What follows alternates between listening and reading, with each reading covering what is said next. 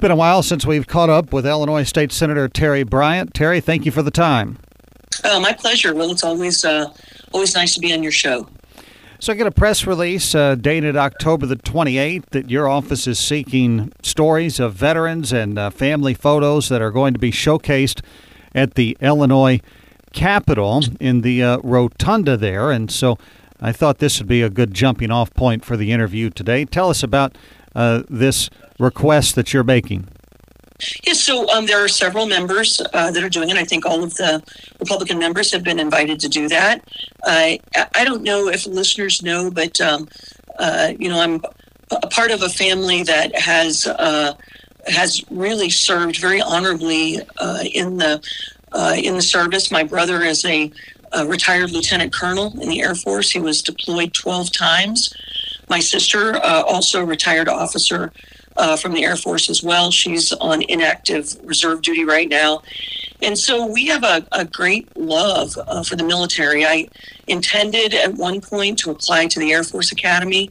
Uh, that's where my brother attended. Uh, but Rick and I, as you know, got married very young, and uh, so that didn't happen. But we just have such a legacy, uh, not just in the in the uh, United States in general, but certainly in Illinois. I'm sure that you know as well as the listeners do that uh, Illinois provided more troops during the Civil War than any other state in the country, and so I think it's the duty of all of uh, all of us as Americans and certainly as Illinoisans to uh, honor uh, those veterans, especially on Veterans Day. So this is just my small way of reaching out to folks. Show us your pictures, give us your story, and uh, hopefully uh, we'll be able to get those up in the rotunda uh, in this in these next couple of weeks. And families are asked to submit a photo and written story, a maximum of 250 words, along with the information uh, name, military branch, and conflict uh, served in. Military photos are preferred, but not necessarily, uh, and you can submit those to Veterans Day at sgop.ilga.gov. And you can, of course, find this press release on the um, Senate GOP's website. Senator Bryant looking for family photos and stories of veterans to be showcased in the Illinois Capitol in the run up to Veterans Day. Um, Terri, of course, the election is next Tuesday, a week from tomorrow. Uh, the governor's race is the big race, but there are a number of other statewide races. I saw this last week that the early vote in Chicago is off some 80%. What are you hearing? What are you thinking about in the run up to Election Day? Well, uh, first of all, I'm very blessed uh, that I did not have an opponent in this election.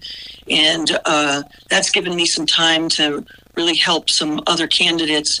Uh, Paul Jacobs you know, is uh, now running in what uh, well, he was in the 115th. Now I believe he's in the 118th.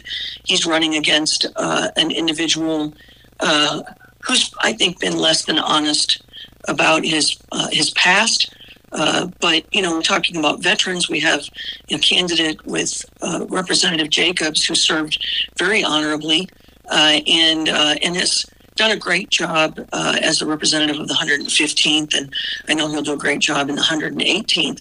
But um, I, the one that I've been most engaged in, other than the governor's race, uh, has been the race uh, for Wavey Lester uh, in opposition to uh, Chris Belt in the Metro East. So Wavey uh, enlisted in the Navy and then switched branches uh, awesome guy, ended up leaving the Air Force as an Air Force officer, uh, uh, successful businessman.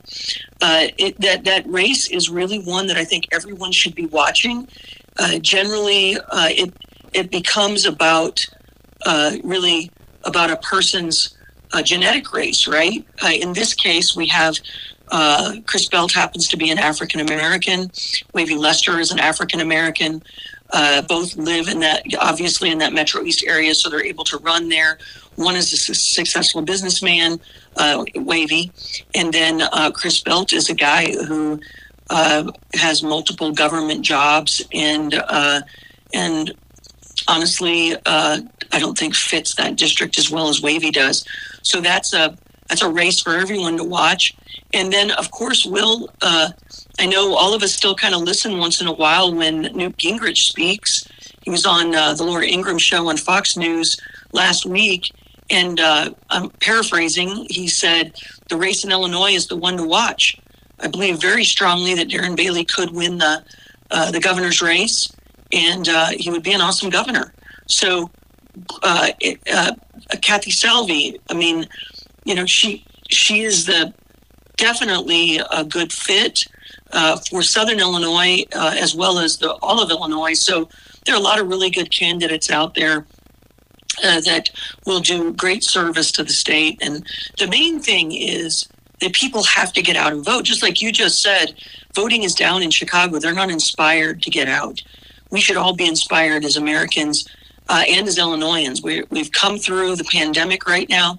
People have to decide in Illinois if they want to continue down the path they've been going for these last three years, or if we want to break free of a tyrannical governor who leads the state by executive fiat. Illinois State Senator Terri Bryant is with us today, talking about the election and other things coming up. Uh, fall veto session is one of those things that's uh, coming up, and there's been a lot of talk about perhaps the SAFE-T Act is going to be amended during that session. What do you think is going to come out of the fall veto session, if anything? Well, I would hope a complete and total repeal of the SAFE-T Act. Uh, it it amended 80 different laws already in place in Illinois, rather than fixing the four or five things that uh, really should have been addressed, like reforming bail. It actually got rid of cash bail, and uh, there's there are so many provisions of that bill that uh, there's a Democrat uh, from the Chicago suburbs that has also filed in the suit that the state's attorneys are where they're filing against that to try to get it from being implemented January 1. Even uh, Democrat states attorneys around the state are coming out against a fully Democrat bill. And I don't mean to be partisan about this. It really was down straight down partisan lines. Uh, we gave. Uh, I debated. I was the lead uh, uh, lead um, debater, the lead opposition against the SAFE-T Act in the House, uh, and we pointed out time after time after time how dangerous this was. Imagine this scenario, if you could: a woman is raped, and they're they arrest her rapist. That uh, under the SAFE-T Act, that guy has to get a pretrial hearing within 48 hours and for that person to be held would mean most probably that the rape victim would have to go and testify why that person is a danger. So they're going to have to face their rapist in court just 48 hours or less after being raped. And I could go on and on and on about the terrible provisions of the SAFE-T Act. So I hope during veto session, we just completely repeal the act. It has already had three trailer bills in order to even get close to fixing it, we would probably have to have 80 trailer bills since it changed 80 different laws. Uh, we even have um, folks who voted for it now backpedaling uh, on it. Horrible, horrible for this state. I was visiting with Judge Ralph Bloodworth in the studio last week, and one of his biggest concerns was that, you know, you have a, a uh, three day weekend at a uh, courthouse you have somebody who's uh, arrested on uh, Friday at 3 p.m., and you have a state's attorney's office that you know only has so many resources. Uh, he doesn't believe that the act can be implemented just in a timeline paperwork fashion at the local level. Uh, in Jackson County, and certainly not in some of the counties that are even more rural than Jackson. Well, I, have had multiple conversations with our with the Jackson County State's Attorney Joe Cervantes and with uh, Chief Judge uh, Solverson for the fact that uh, Joe is indicating that he's going to need two more prosecutors, and Judge is basically uh, indicating that they're going to need an additional judge. I mean, all of all of these things are unfunded in this mandate. And those are just the tip of the iceberg. Imagine if you're like Pulaski County, and I, uh, I pick on Pulaski a lot only because it's so small and such good people there. I don't represent Pulaski, but I know that they only have court, I think, three days a week. So, how do you meet these kind of criteria? Is it physically possible? yes, if you can have the number of people in the courthouse that you need, but we're not all Chicago or Aurora.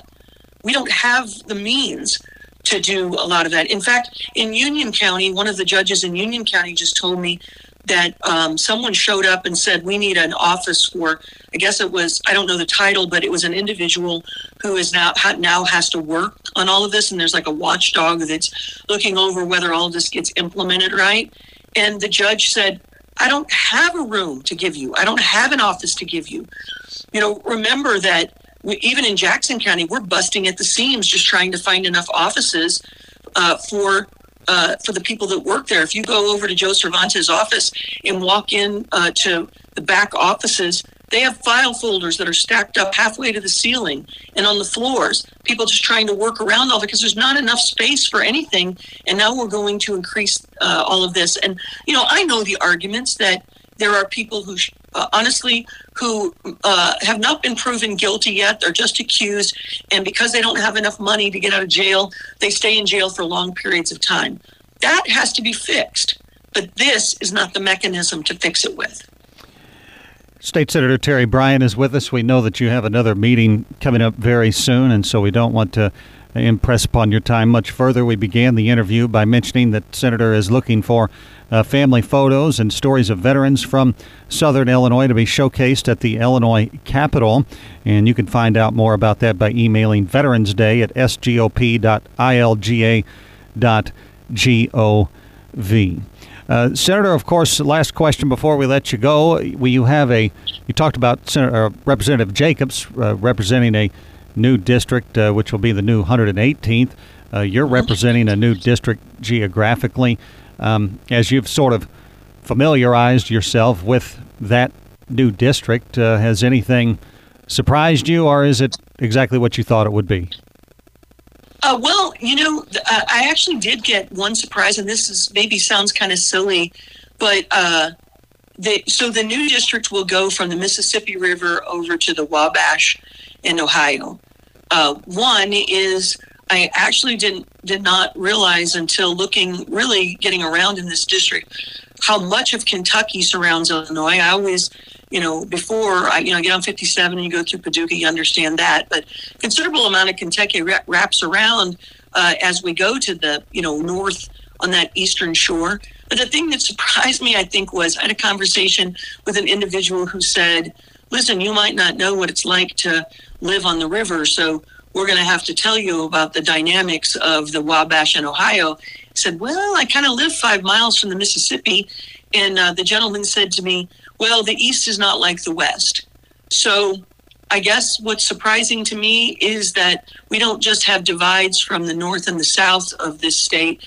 We apparently have divides between the East and the West. So, as their uh, senator, I'm looking forward to finding out the difference of the dynamics between one side of the state and the other. To be real honest with you, I haven't spent a lot of time on that eastern side of the state until now. And so I'll be spending a lot of time over there and getting to know the folks that are there. And I've had a great time so far.